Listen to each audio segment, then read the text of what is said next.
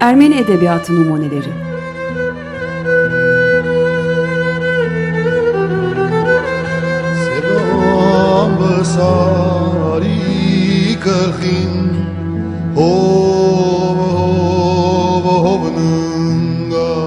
Hazırlayanlar Haylin ve Yetvart Tomasyan.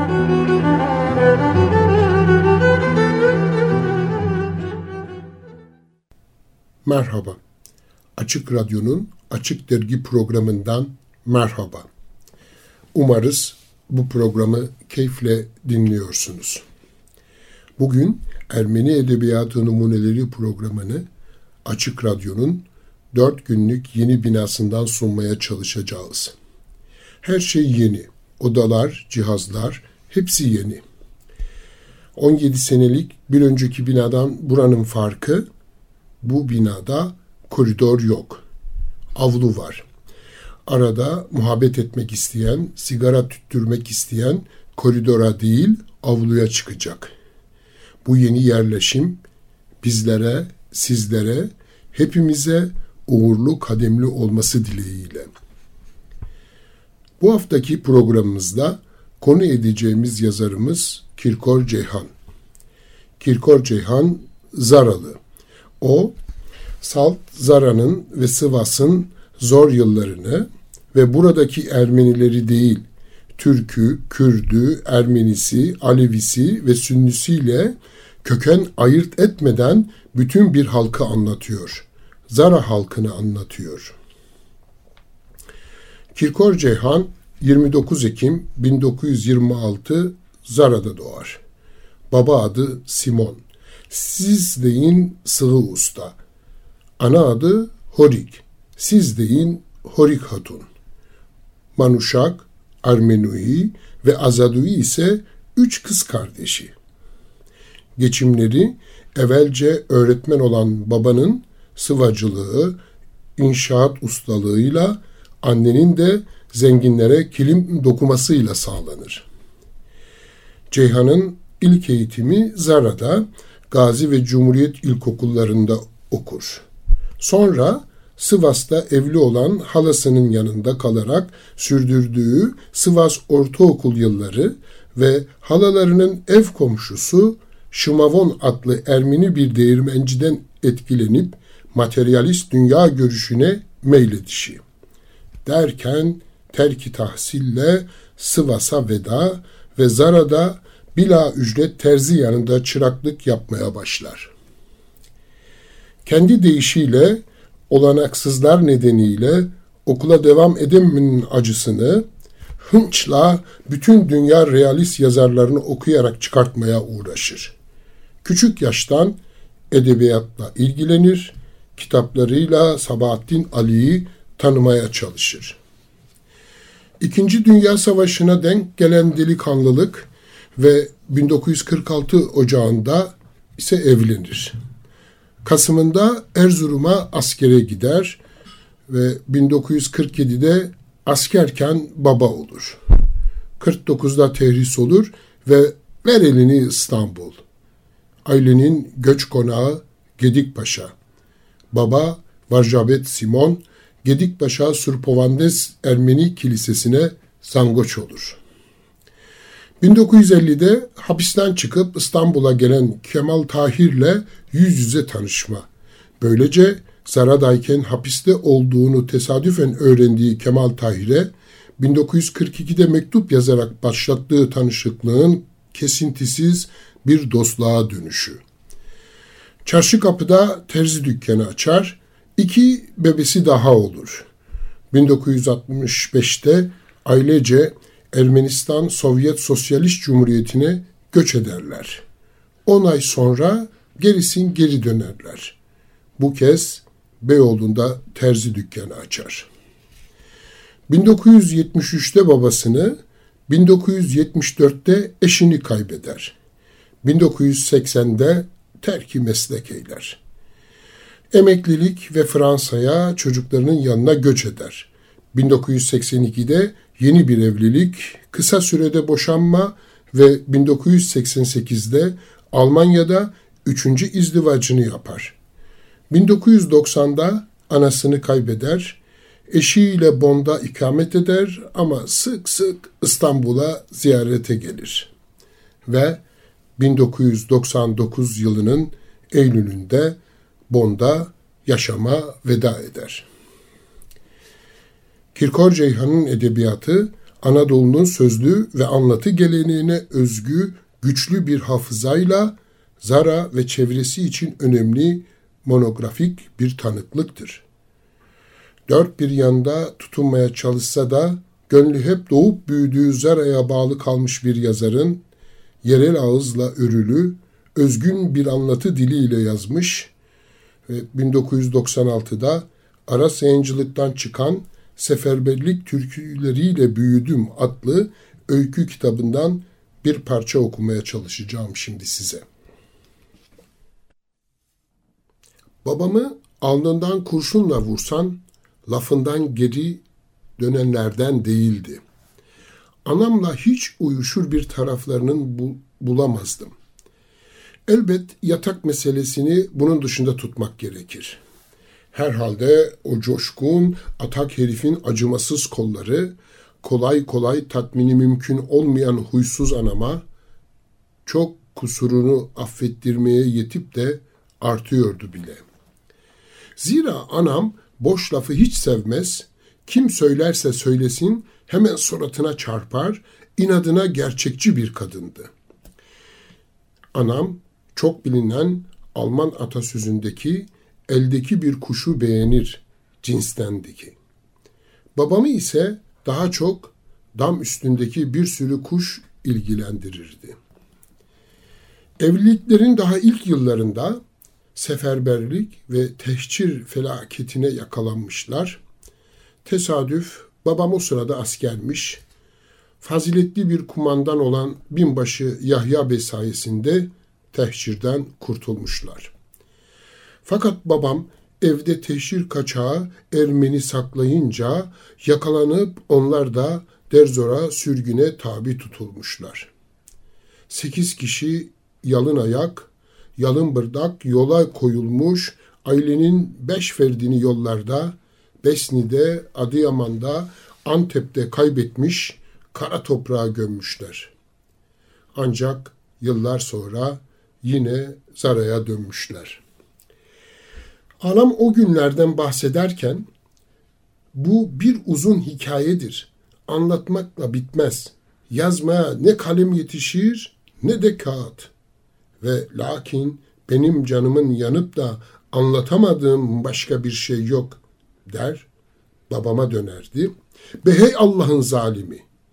Biz iyi kötü sürgün felaketinden kurtarmış, bir yana çekilmişiz. Sen daha ne diye 2 kaçağı eve sokar da yeniden bir dam dolusu insanı dipsiz kuyulara atarsın? Yıllar yılı dağda, bayırda, ovada, çölde, çek de yavrum, kuyruğun hama değmesin, hesabı debelendirirsin. Bu yüzden ta evliliklerinin başında babam güvenini kaybetmişti. Her olumsuz hadisede bunu babamın alnına asar, hiç affetmezdi. Ama kendince haklı derdini anlatamaz, babamın karşısında ezilir, en sonunda "Hey oğul, evde kimse yok, kapıyı kim için çalıyorsun?" diye lafı değiştirmek zorunda kalır, merakından nefesini durmadan tüketirdi. Babamın ise dünyası tamamen farklıydı. Ta ana rahminde himi nasıl atılmış, beynine hangi zemberek konmuş, yüreğine nasıl bir yangı değmişse, öldüm Allah bildiğini yapardı. Öğütle, eleştiriyle bir karakterin değişmeyeceğine biz aile olarak şahit olmuşuzdur. Babam, anamın bu kadar sızlanmasına bir gün olsun, "Karı, çok doğru düşünüyor ve de doğru söylüyorsun" diye hak vermediği için anam hepten kudurur da küplere binerdi. Şimdi aradan geçti onca yıl. Daha ben diyelim 25 yaşındayım. O zaman Zara'da sürgünden kurtulmuş başka birçok Ermeni vardı. Hatta gece vakti bizim kapımıza gelen o iki kişinin amca çocukları ve öz dayıları da vardı. Ama haftalarca dağda bayırda nefesleri tükenip naçarları kesilince ancak ben Sığın'ın oğlu Simon geliyorum akıllarına. Bizi alırsa eve korkmadan ancak Simon alır diye umut bağlamışlar. Can ciğer emmi uşaklarına ve dayısına güvenmiyorlar. Var da bir hesap eyle. Buna can pazarı derler. Fışkımın karısı. Buna adamlık, insanlık geçidi derler. Sana nasıl anlatabilirim? Düşün bir yol. Artık ne olursa olur, yersizlikten, yiyeceksizlikten, nasıl olsa öleceğiz. Son bir umut, dağdan Zara'ya inip, belki Sığın'ın Simon'da var bir umut diye camlarını dişlerine takmış, resmen ölüme iniyorlar. Bunun bir santim ötesi yok. Emmi uşakları, dayısı, hatta mora kuyuları sağ ve Zara'da, ama onlara zerre kadar güvenleri yok. Kendilerini kurtarmışlar ya, bir diğerlerini görecek fikir ve yürek güçleri olmadığını imanları gibi bilmekteler. Bunlar ölüme inerlerken gece yarısından sonra insanlar tam kan uykusundayken nasıl da çifter çifter kol gezen zaptiyelerden savuşmayı becermişler. Diyelim kolluk kuvvetlerinden hazer oldular. O insanlıktan çıkmış biçimle sokaklar dolusu köpeklerden nasıl savuştular? Akıl almaz. Köpekler de üstü başı partal perişan insanlara hücuma meraklıdır. İnsanın aklı bunu geniş zamanda düşünemez ve hafsalası bir türlü alamaz. Ya karar vermiş adamlardaki güce. Ölürüm diye adama bir sorsan, kararlı bir adamın zorda yaptığını o anda bir alay asker yapamaz. O gece hiç tıkırtı bile olmasın diye ayaklarındaki çarıkları da çıkarıyor ve yalın ayak yürüyorlar. Dam üstünde de bir odamız var. Yavaşça cama yanaşıyor, hafif hafif fiskeliyorlar. Önce pıtırtıya sen uyanmıştın. Benim uyku sersemi kulağıma Simon evde yok demem çalındı. Anlamamla fırlamam bir oldu. Tuttuğum gibi kapının ardından seni içeri fırlattığımı hatırlıyorum. Kim o? Kimi arıyorsunuz? diye kapıyı açtım ki Ananya ile Setrak. Derhal çektim, içeri aldım. Üstleri, başları, saçları, sakalları, elleri, tırnakları mağara divri insanlarından da beter. Benim kapıma para için, ekmek için gelmiyorlar. Düşünsene bir. Can istiyorlar. Canlarını benim vasıtamla kurtarmak istiyorlar. Çünkü her gün tellallar İstanbul'dan gelen tamimleri alinen bağırıyorlar. Mahalle mahalle. Hükümetin emri var. Her kim ki evinde, ahırında, velhasıl bildiği yerde Ermeni kaçağı saklarsa yakalandığında kaçaklarla beraber evin kapısında asılacak. Arkadaş, amanı bildim mi? Bu öyle bundan öteki Osmanlı yasağı değil ki 3 gün sürsün. Ondan sonra sen, ben kurtulasın. Bu onca yıl uğraşıp imparatorluğu padişahın elinden aldıktan sonra artık önünde durmaz olan Enverlerin, Talatların, Bahattin Şakirlerin kanunu. Hatta ola ki Anadolu'da bu emirleri de tam yerine getirmeyecek vali ve kaymakam çıkarsa, Yakup Cemil de onları kontrol ve cezalandırmak için gönderiliyor. Kimin canı kaç ki aksını yapmak şöyle dursun, düşünmek bile insanları bitiriyor. Devir, işte o devir. Senin anlayacağın tilkilerin bakır sıçtığı devir. İti kopuğu her yerde vardır. Zara'nın faziletlisi, yüreklisi çok olmakla birlikte yerine göre kardeş gibi yaşadığı, öz kardeşinden bile ileri tuttuğu Ermeni komşularını saklayıp kurtarmaya korkuyordu insanlar. Yine İttihat Terakki'ye rağmen isimlerini değiştirerek kurtardıkları Ermeni çocukları yok değildi. Ve sonradan biz bu şeni kanunların hep sürüp gideceğini zannediyorduk. Hızının böyle bir yıl sonra azalacağını bilseydik daha nicelerini saklayabilirdik diye çok da hayıflanmışlardı. Ananya Kaplonyan ile Çilhovannesyan Setrak yakalandılar ya, pek fazla tetik davranmadıklarından oldu. Halbuki onlardan önce 2 kişiyi daha ahırda açtığım tünelde 6 ay saklamış, sonra bir gece çarşaf giydirip o bulunmaz insan, o kahraman insan, Tekke köyünden Gani Kahyaların Mustafa Ağa'ya götürmüştüm. Orada sonuna kadar saklanıp canlarını kurtarmışlardı. Ananya ile Söto'yu daha aylarca sakladık. Zaman geçmiş, ölüm tehlikesi ortadan kalkmıştı. Ama bir gün basıldık.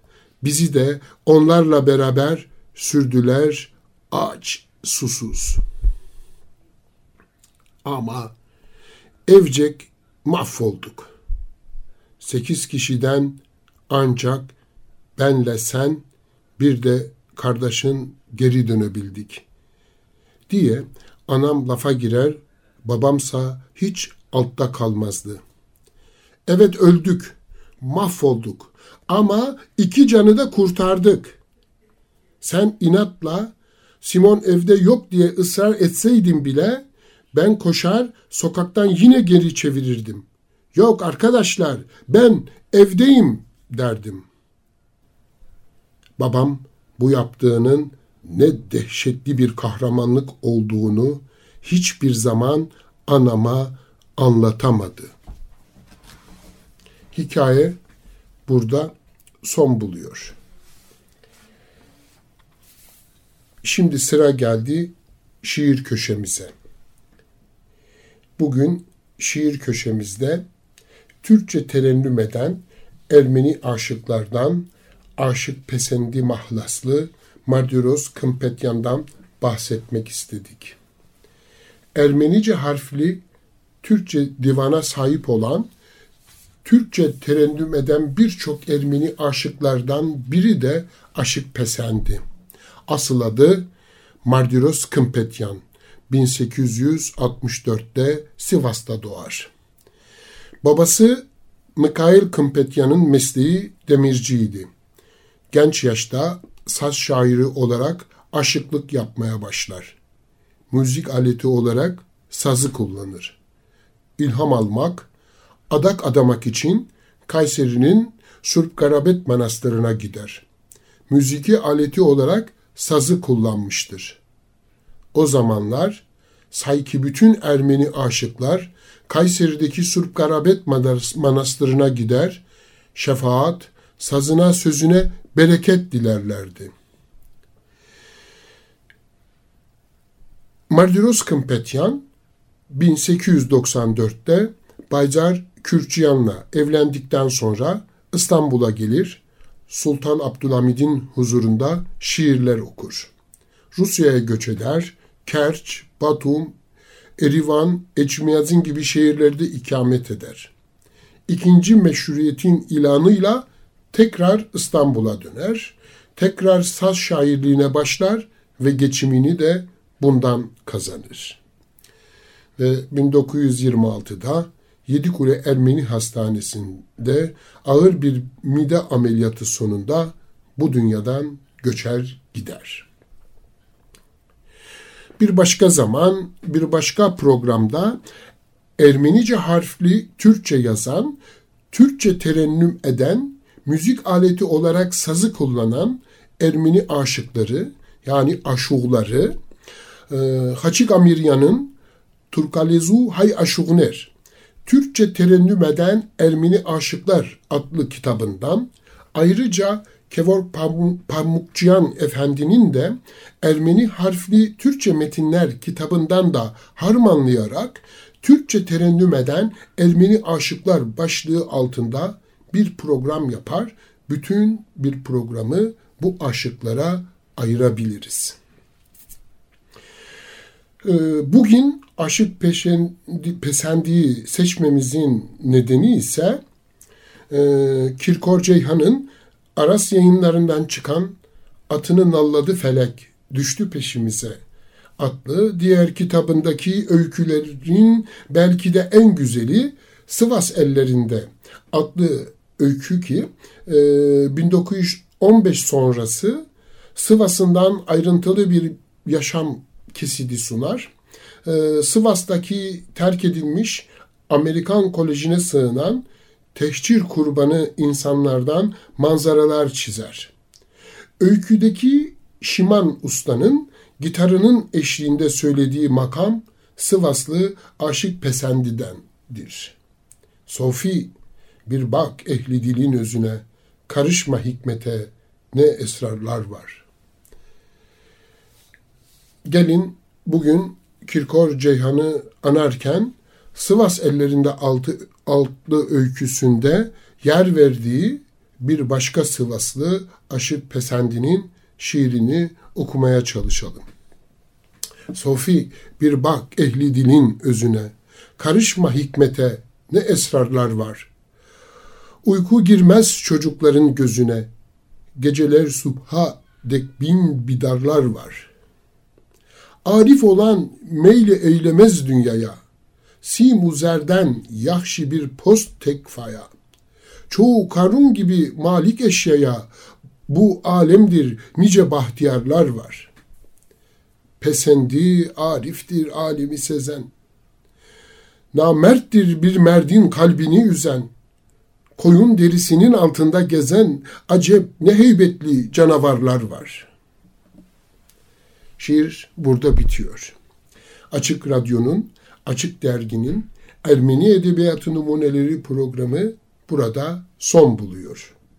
Bugün iki Sivaslıyı ağırladık. Biri Kirkor Ceyhan, bir diğeri Aşık Pesendi. Yeni binadan seslendiğimiz bugünlerde baharın da gelmesiyle hepimizden hepinize mutlu yarınlar, bol güneşli günler dileriz.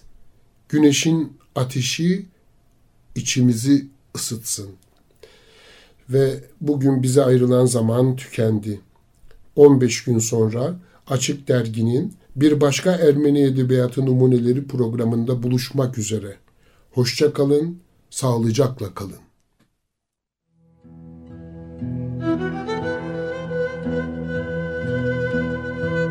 Ermeni Edebiyatı Numuneleri.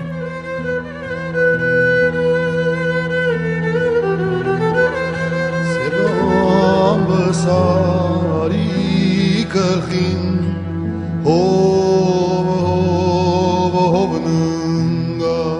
Hazırlayanlar Haylin ve Yetvart Tomasyan.